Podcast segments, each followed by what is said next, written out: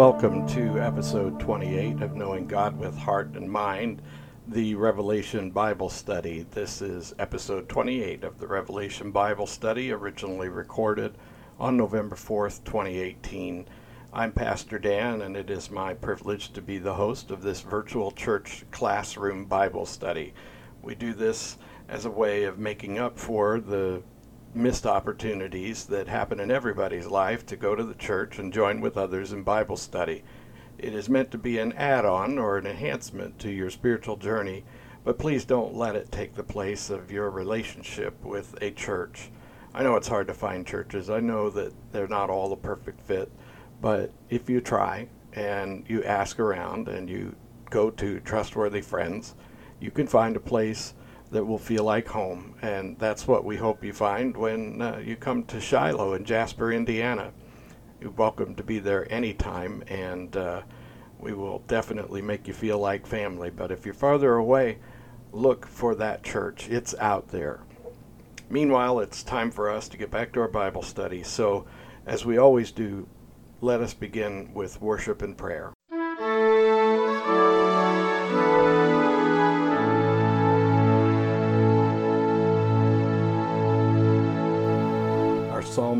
Today is Psalm 29. Psalm 29 is a psalm of David. Ascribe to the Lord, O mighty ones, ascribe to the Lord glory and strength. Ascribe to the Lord the glory due his name. Worship the Lord in the splendor of his holiness. The voice of the Lord is over the waters. The God of glory thunders. The Lord thunders over the mighty waters. The voice of the Lord is powerful. The voice of the Lord is majestic. The voice of the Lord breaks cedars. The Lord breaks in pieces the cedars of Lebanon.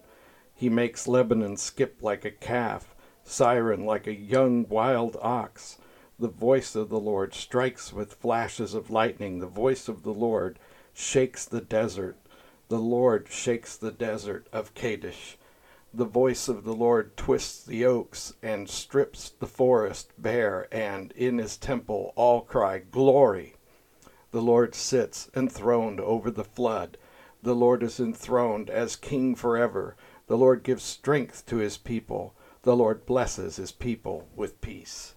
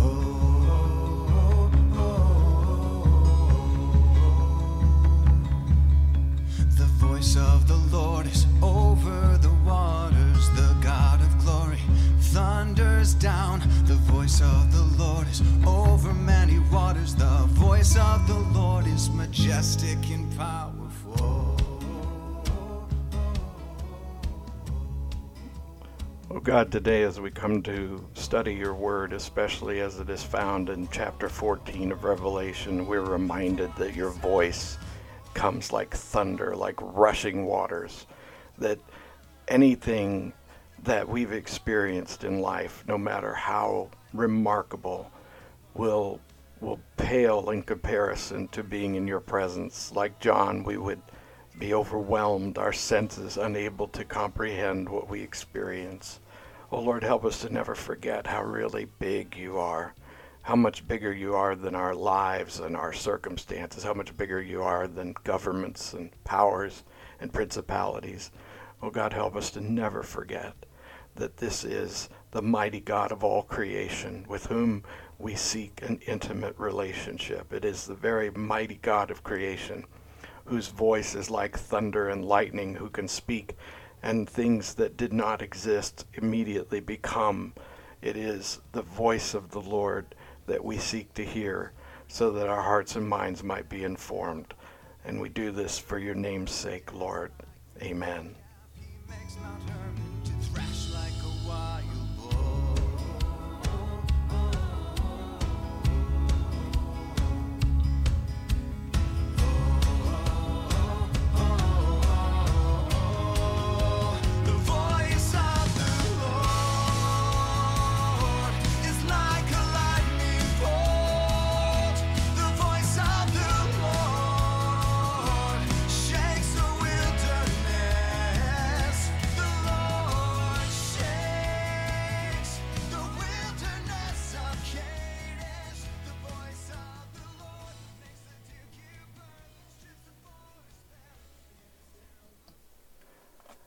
Bethany, we took a little bit of a hiatus, so the regular weekly listeners will have noticed a week's break. But uh, if you're listening to this in retrospect, then you probably don't care that this one came a little later than usual.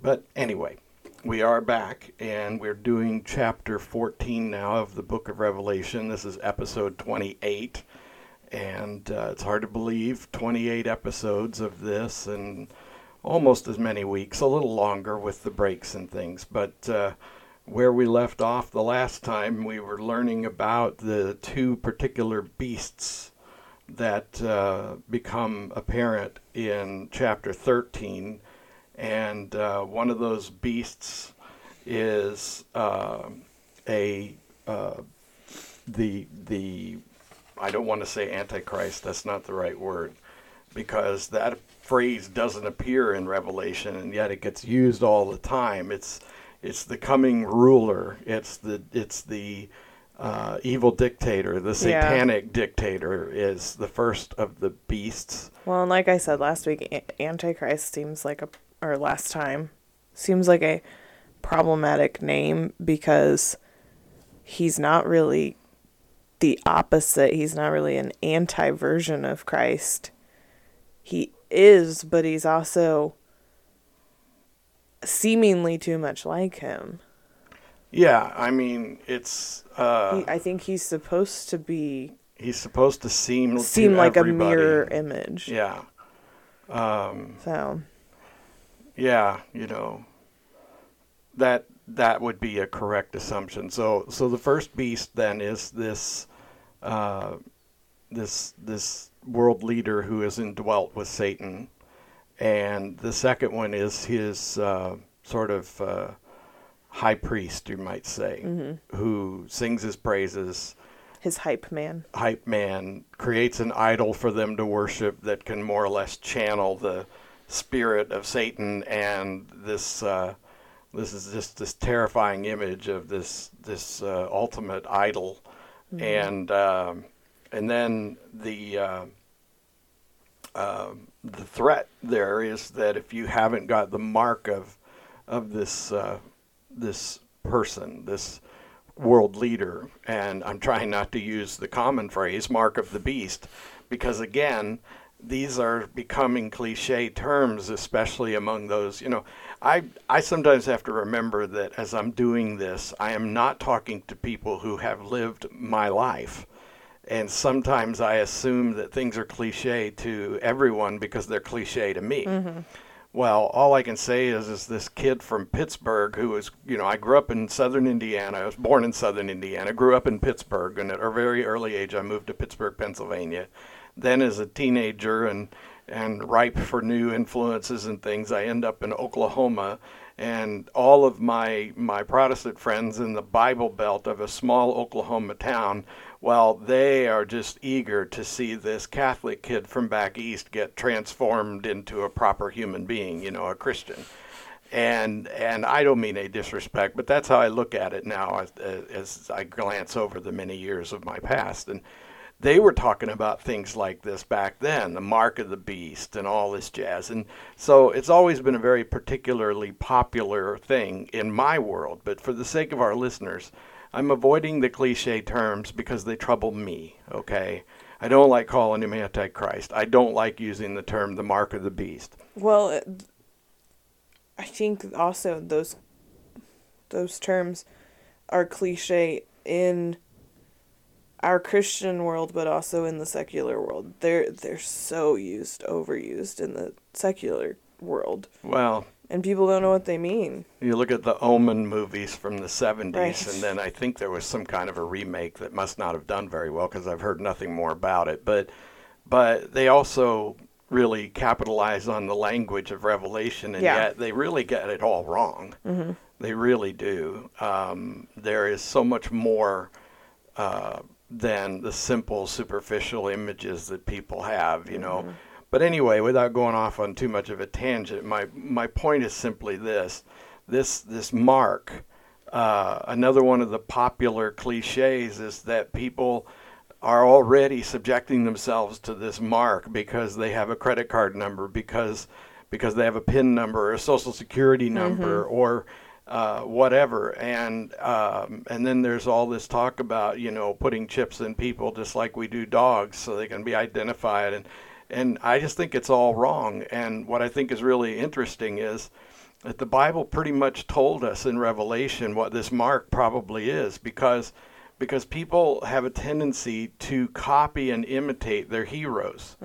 So most of the popular fashions among kids are if I were actually interested enough to go online and find out who the superstar is, whether it's some boy band or some some rock star girl or whatever and you know, it, it- there's always somebody who has set a trend that they all copy because they want to admire this person and be like this mm-hmm. person.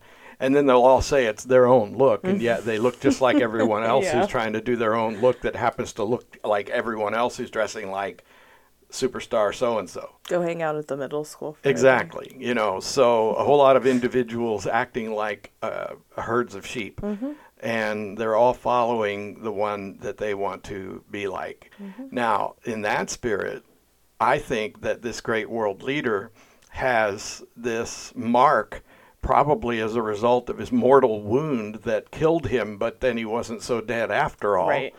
And this mark is probably a mark that people took to to sort of honor him. They so revered this great world leader and so worshiped him that they take his mark as a way of, of you know imitating him. And mm-hmm. then it then somebody, maybe this second beast, says, you know what? I think you should just tell everybody if they don't take that mark, then they're not with you. That means they're against you, Yeah. and therefore they shouldn't be allowed to have the limited resources in the world that are uh, remembering that this world is already in a terrible p- condition as it is. And and honestly, the longer you know, I've been studying this book for years, and I've had conversations about this year for years, and it finally dawned on me. This is probably a lot more like one of these post-apocalyptic societies that they put in these movies. Uh, the Postman, Kevin Costner, right? And Good and movie. Good reference. yeah, and and remember the the bad guy?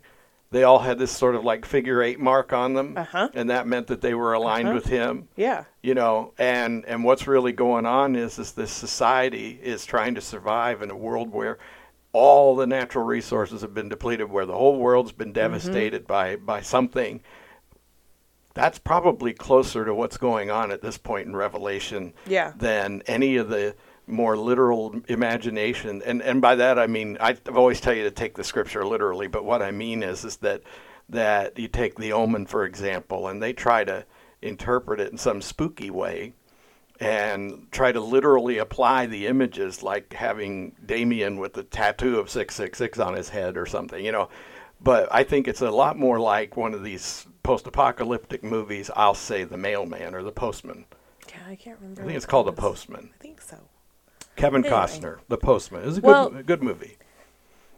We've talked about a lot of stuff, obviously, but we've talked about that, like, Satan's not dumb, he's pretty clever. Which is why the Bible doesn't tell us when things are going down and stuff. Mm-hmm. And it seems kind of lame for him to have, like, 666 tattooed.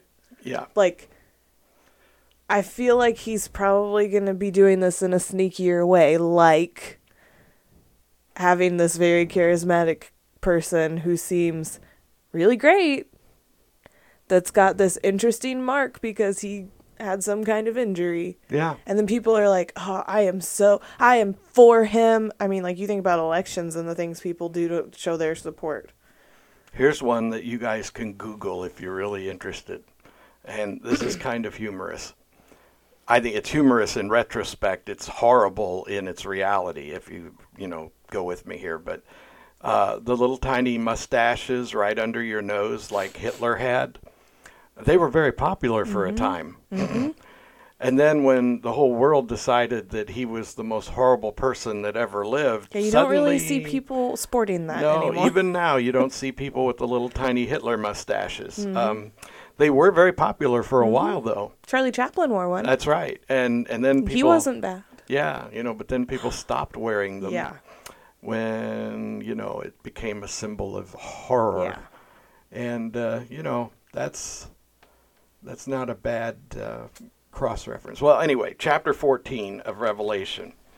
Uh, in this chapter, we see the return of the hundred and forty-four The 144,000 are back. So why don't you read right up into uh, read us from chapter 14 verse 1 to 5. Can you do that? Yeah, I can do that. Then I looked, and there before me was the Lamb standing on Mount Zion, and with him 144,000 who had his name and his father's name written on their foreheads. And I heard a sound from heaven like the roar of rushing waters and like a loud peal of thunder. The sound I heard was like that of harpists playing their harps. And they sang a new song before the throne and before the four living creatures and the elders. No one could learn the song except the 144,000 who had been redeemed from the earth. These are those who did not defile themselves with women, for they remained virgins. They follow the Lamb wherever he goes. They were purchased from among mankind and offered as first fruits to God and the Lamb. No lie was found in their mouths. They are blameless. This is another one of those pauses that Revelation has become pretty famous for here. You know, uh, there's a there's a report on the action, the live action, what's going on, and then there's a temporary breakaway where we it's like we're cutting back and forth from the it, it'd be like watching a war movie where they switch back and forth from the uh, allies' point of view to the Axis point of view. I don't, I don't want to use the word enemies because either one would consider the other their enemy. But, but if you could imagine a war movie where, um, you know, they show you, well, I don't know, take Tora, Tora, Tora, or Midway, one of those those specific uh, World War II movies that I watched when I was a kid. And, uh, you know, they cut back and forth from the action at Pearl Harbor to the action on board the Japanese fleet, you know, and, and so you're seeing two points of view uh, that are climaxing towards the same moment. And that seems to be what's going on here. There's this one minute we're looking at what's going on from from uh, the the uh, satanic point of view. The next minute we're looking at what's going on from the heavenly point of view. And what do we see? Well, and I was thinking like news newsroom, like cutting from the studio newsroom to, Yeah, to, yeah. to the live reporter in the field. Yeah, exactly. And uh, so so here's the 144,000. Uh, do you remember who these guys are? These were the Jewish missionaries, right? And evangelists. And they were set apart and marked by God and protected by God so that they could go out and reach the unsaved people of the post rapture world. Mm-hmm. And they are an especially anointed group. We know they're Jewish because they come from the tribes of Israel, and yet they're special. And now, here they are, I guess, having completed their mission up to this point of evangelism, which started way back at the beginning of the tribulation. Now, we know there's a seven year tribulation and that there's a three and a half year plain old ordinary tribulation, and then there's a three and a half year super tribulation or great tribulation. And so now we're into the great tribulation, and they're back. Mm-hmm. And I don't know if this means their mission is accomplished. It kind of sounds like it. And they're getting a parade mm-hmm. from heaven. Mm-hmm. And Jesus is at the head of the parade, the Lamb. Um, I literally was thinking as I was reading this earlier today, this is this sort of reminds me of Christmas. It reminds me of the Christmas story. Now, obviously, Christmas isn't the right word. The birth of Jesus, and it's all the stuff we think about at Christmas time. But what happens? A handful of selected individuals, shepherds, see the glory of God and the angels in heaven, and there's singing and there's harps and all this. I mean, it doesn't say there's harps, but it's kind of the same idea, right? This mm-hmm.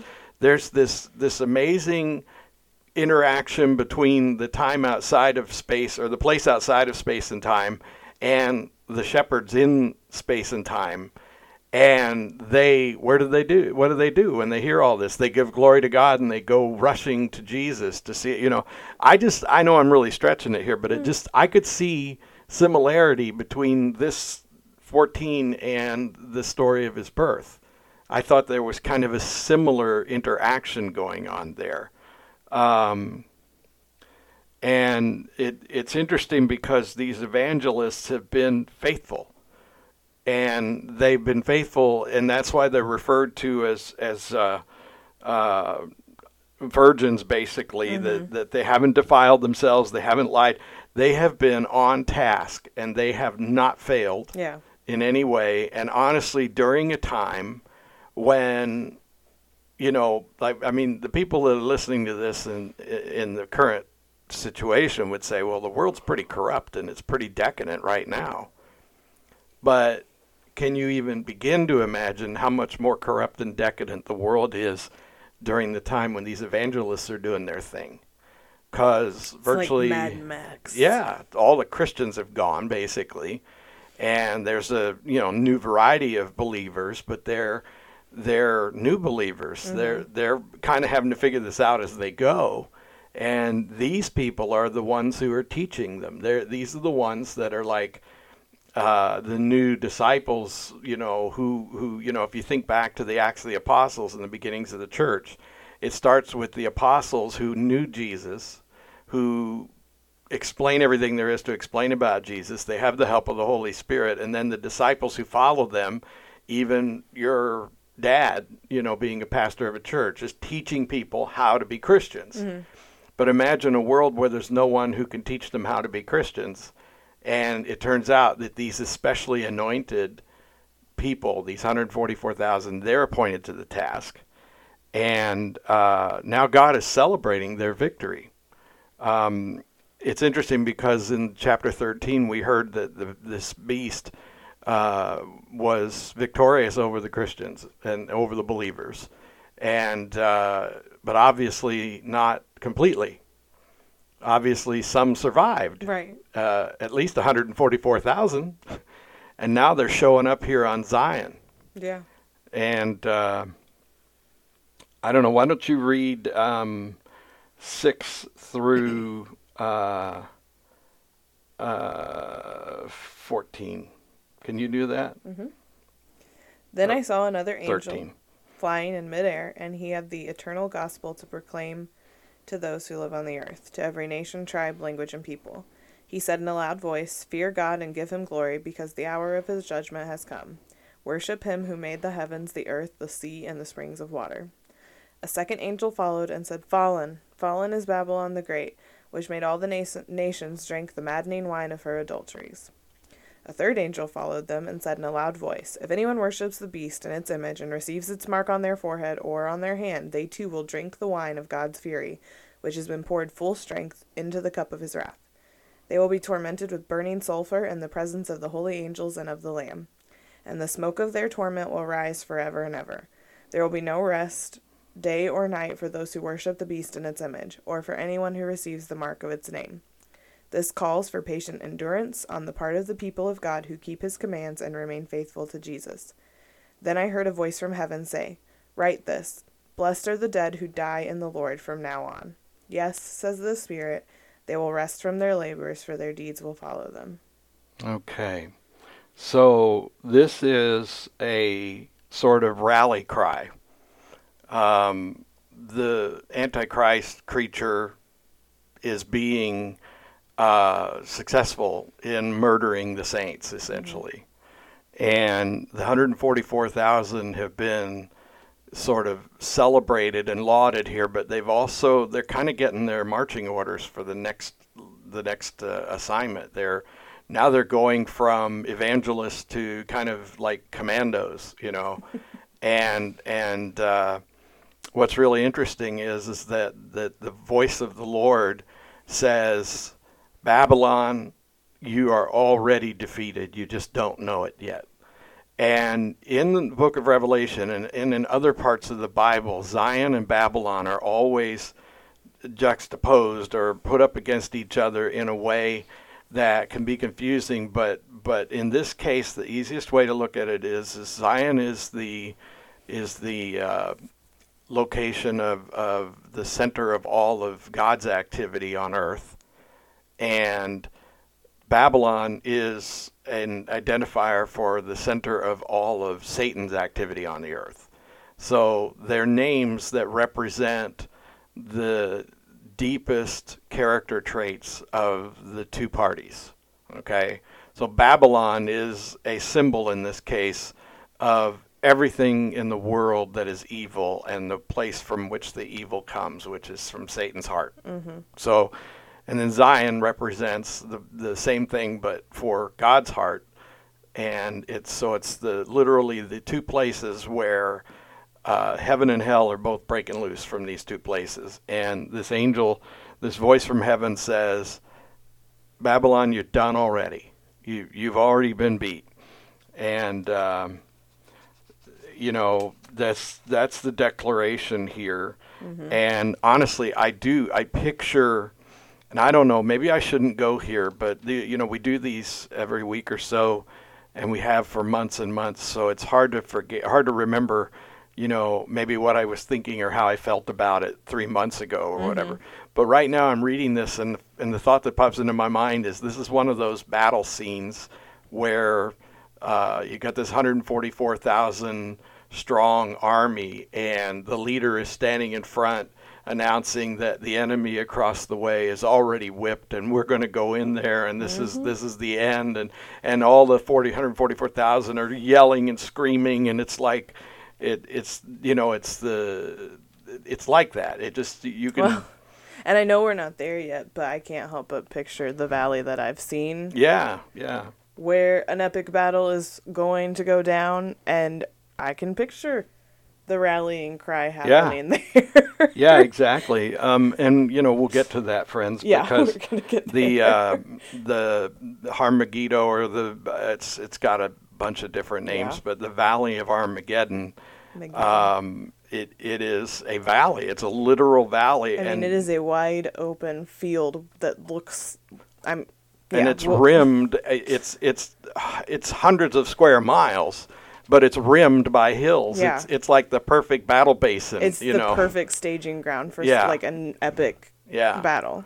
So. Um, and and so it's not hard when you see it to imagine uh, this incredible battle breaking loose in this I spot. Something out of like Lord of the Rings. Yeah, yeah, that's a good image.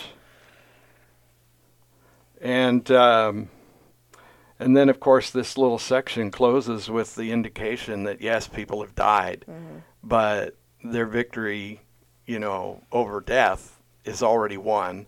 And so as surely as Babylon is going down, these who have died are going up. They're, wow. they're going to the place where Jesus is. And it's a really nice juxtaposition because it talks about the people that went ahead and caved and fell in love with the beast. Yes. And what's happening for them. And then it says, but those ones who didn't do it, who refused. Yeah. They're blessed. They're they're okay. Yeah, I mean it's so. statement. You know, chapter fourteen up to this point is making a clear distinction between the ones who did not resist and who followed the beast and those who did resist mm-hmm. and suffered for it. Mm-hmm. And uh, and then this sort of third group of perfect, like pure yeah. 144,000. So, but it shows that the 144,000 did their task well. Yeah. So I don't know. I'm thinking we should go ahead and finish this. Yeah. We're on a roll here, chapter 14 you know, I did this in Bible study the other night, and people were just kind of blown away. And I thought, well, you know, some chapters. Sometimes you can stick on a verse or two for an hour and a half, and other times you can blow right through a bunch. But well, I feel like the last couple of chapters, not so much like the ones that where we were talking about Daniel and stuff. but Right, right. The last couple of chapters are pretty straightforward, I think. Even Yeah. even though it feels like you could get hung up on the beasts and such, Right. when you actually start digging into them, they're pretty like this is this guy. Uh huh. So, and that's kind of how this one is like it's beautifully written as always, but it's pretty clear, I think. Yep, it is. Um, why don't you read uh, 14 to the end of the chapter? Can you do that? Mm-hmm. I looked, and there before me was a white cloud, and seated on the cloud was one like a son of man, with a crown of gold on his head and a sharp sickle in his hand. Then another angel came out of the temple and called in a loud voice to him who was sitting on the cloud Take your sickle and reap, because the time to reap has come, for the harvest of the earth is ripe. So he who was seated on the cloud swung his sickle over the earth, and the earth was harvested. Another angel came out of the temple in heaven, and he too had a sharp sickle. Still another angel, who had charge of the fire, came from the altar and called in a loud voice to him who had the sharp sickle Take your sharp sickle and gather the clusters of grapes from the earth's vine, because its grapes are ripe. The angel swung his sickle on the earth, gathered his grapes, and threw them into the great winepress of God's wrath. They were trampled in the winepress outside the city, and blood flowed out of the press, rising as high as the horses' bridles for a distance of sixteen hundred stadia. Wow. Mm. Well, you know that uh, from past study, I know that that's sort of uh, a reference to that very battle that we were just alluding to in Arm- uh, the Valley of Armageddon, and uh, it's really kind of unimaginable in a way. But uh, I've been reading a lot lately about the Crusades, and uh, these went on for like 500 years, you know, and oh my gosh. I will never be able to go back to Israel again without being aware of. You know, I already knew that around Jerusalem there were literally millions of violent deaths that have been suffered throughout the history of that city. But honestly, around this ancient Palestine in this area that we call the Holy Land, oh my gosh, the millions of people who have died violent deaths.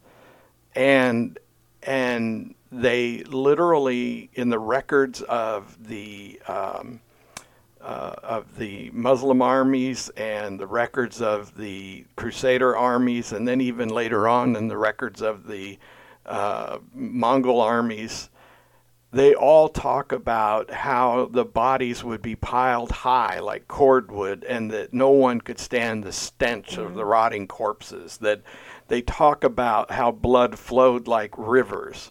Um, they routinely executed their prisoners by beheadings, and so all of these people, hundreds of them, you know, they they might execute over a period of three days.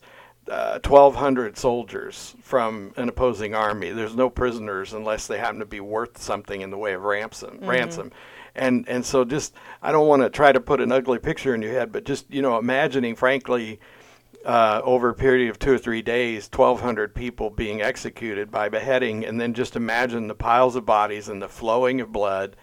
I it and yet, you know, so that land has absorbed so much blood, human blood, in its history, and this says that ain't nothing compared to the blood that's going to flow when this final battle takes place. That's that's kind of mind-boggling, frankly. Yeah. And um, It says the 1600 stadia is 180 miles. which we described uh, accurately as the square miles of the Valley Yeah. of Armageddon. So super gross and super big. yeah, yeah, and uh, So here's a question. yes, Um, the figure on the cloud with the sickle, the first one, mm-hmm. Is it says he's harvesting because the earth is ripe. But then it says like that they're squashing the grapes in the wine press. So the first sickle, the first harvest, is that also God's wrath or is that harvesting like saints? No, I think this would be, uh, in my opinion, this is a reference to God's wrath being Okay. poured out. That's what I was wondering. Um, there's still a Because judgment. it doesn't sound quite as violent as the second paragraph. Right, right. and and this is this is basically the sickle is an image of, of a scythe or a sickle, you know, cutting down wheat and harvesting it, and um, so this is this is sort of a reference to the wrath of God being poured out, and remember that. Uh, the chapter 15 begins the plagues of the Right. the uh, angels, and so this is this is when God starts exacting um, uh, retribution against the the fallen people of the earth.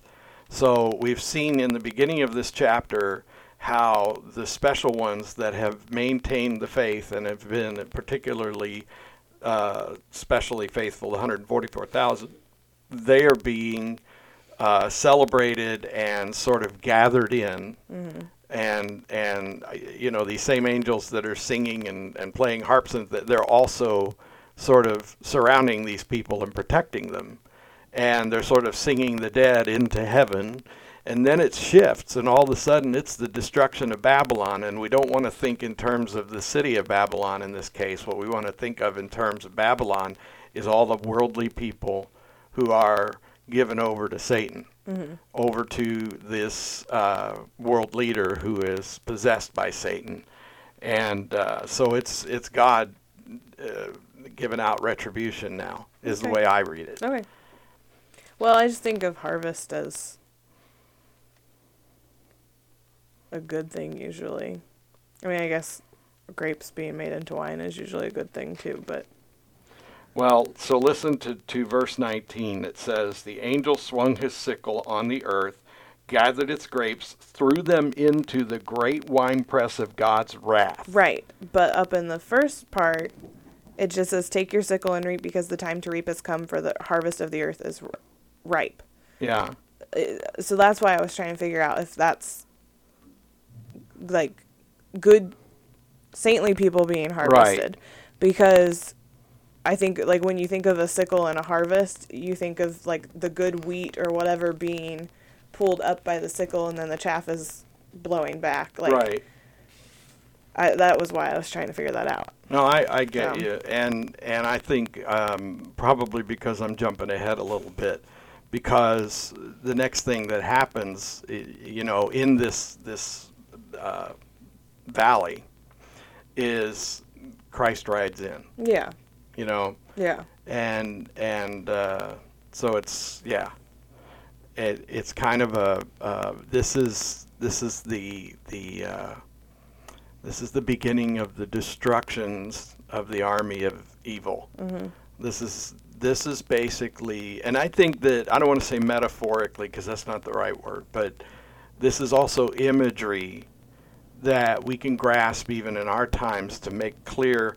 This is the kind of thing that's not very popular to preach even among Christians anymore. But the reality of this thing that we're reading is is that there's going to come a time when the people who really are evil, who have really given themselves over to the devil, and uh, and and they will be everything from mean, vicious, wicked, horrible, evil people to stupid people who are at least smart enough to decide to do what they know is wrong. I mean, you know, it could be so it can range from every kind of ugly, but they're all going to suffer the same wrath and taking that mark of the beast is going to be the first thing. So this is sort of God's uh, retribution against the ones who bear the mark. You know, Yeah. in in effect, Okay. because it did say, after all, in chapter thirteen, that if you got the mark, you're done. Yeah. So that's that's the way I'm kind of interpreting it. Okay. I accept Uh, that. Well, thanks. Doesn't mean I'm right. Um, and for what it's worth to everyone who's listening, this is this is what I want you to do. I want you to study. I want you to think. I want you to use your critical thinking skills. I want you to make sure that you don't assume that I'm right just because what I'm saying makes sense. Um, that's kind of how some people are going to get the mark because it's going to make sense. Um, don't be baffled by BS.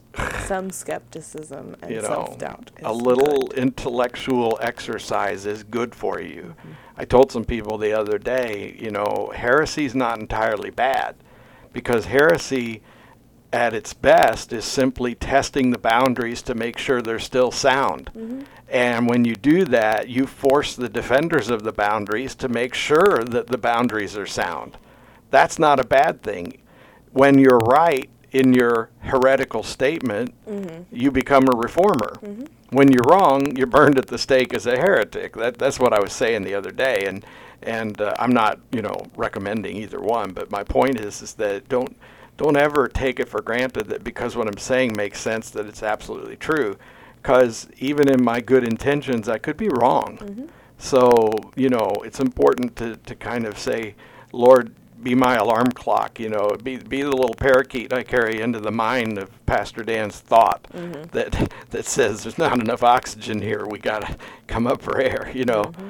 But, uh, but I challenge people to do that because I don't want the responsibility for their soul.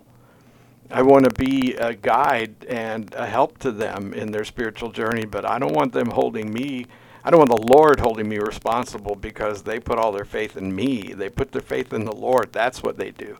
And uh, the Lord I've come to know has certain truths that He's revealed with me and through me, but they're not unique. You know, these are other are other sources that can give you these same things and validate what I said um, with regard to that, we some of us went to a meeting this week of uh, church leadership in our denomination, and I was pleased when we came home from the meeting because it turned out that everything that we were told by the denominational leadership was consistent with what I had been telling people about the situation for months.